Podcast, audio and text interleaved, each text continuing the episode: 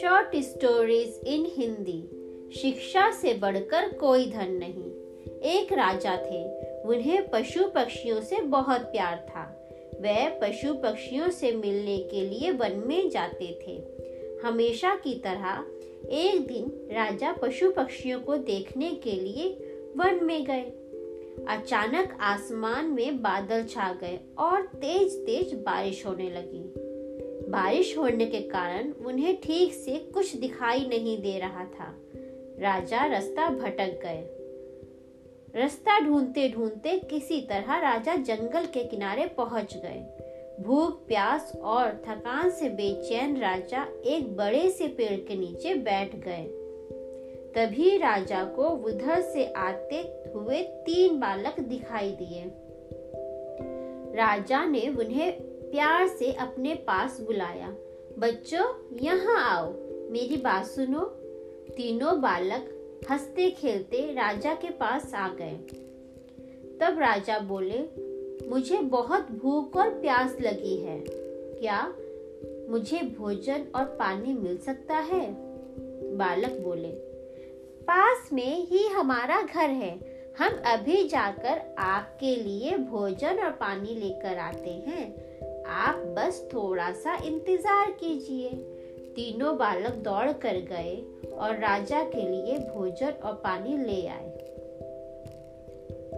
राजा बालकों के व्यवहार से बहुत खुश हुए। वे बोले, प्यारे बच्चों, तुमने मेरी भूख और प्यास मिटाई है। मैं तुम तीनों बालकों को इनाम के रूप में कुछ देना चाहता हूँ।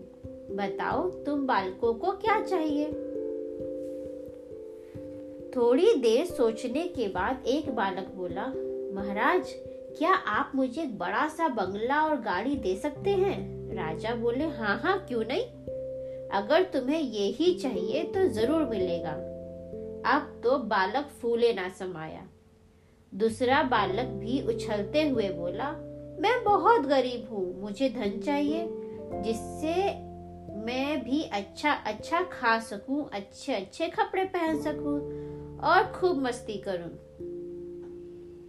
राजा मुस्कुरा कर बोले, ठीक है बेटा, मैं तुम्हें बहुत सारा धन दूँगा। ये सुनकर दूसरा बालक खुशी से झूम उठा।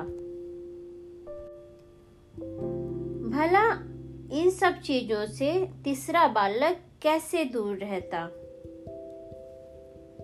वह भी बोला, महाराज, क्या आप मेरा सपना भी पूरा करेंगे? मुस्कुराते हुए राजा ने बोला, क्यों नहीं? बोलो बेटा, तुम्हारा क्या सपना है? तुम्हें भी धन दौलत चाहिए? नहीं महाराज, मुझे धन दौलत नहीं चाहिए। मेरा सपना है मैं पढ़ लिख कर विद्वान बनूं। क्या आप मेरे लिए कुछ कर सकते हैं? तीसरे बालक की बात सुनकर राजा बहुत खुश हुए। राजा ने उसके पढ़ने लिखने की उचित व्यवस्था करवा दी। वह मेहनती बालक था। वह दिन रात लगन से पढ़ता और कक्षा में प्रथम स्थान प्राप्त करता। इस तरह समय बीतता गया। वह पढ़ लिख कर विद्वान बन गया। राजा ने उसे राज्य का मंत्री बना दिया। बुद्धिमान होने के कारण सभी लोग उसका आदर सम्मान करने लगे।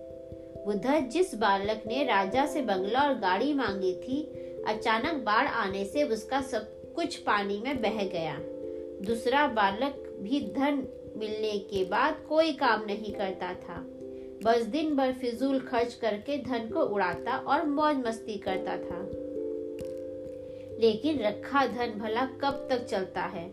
एक समय आया कि उसका सारा धन समाप्त हो गया।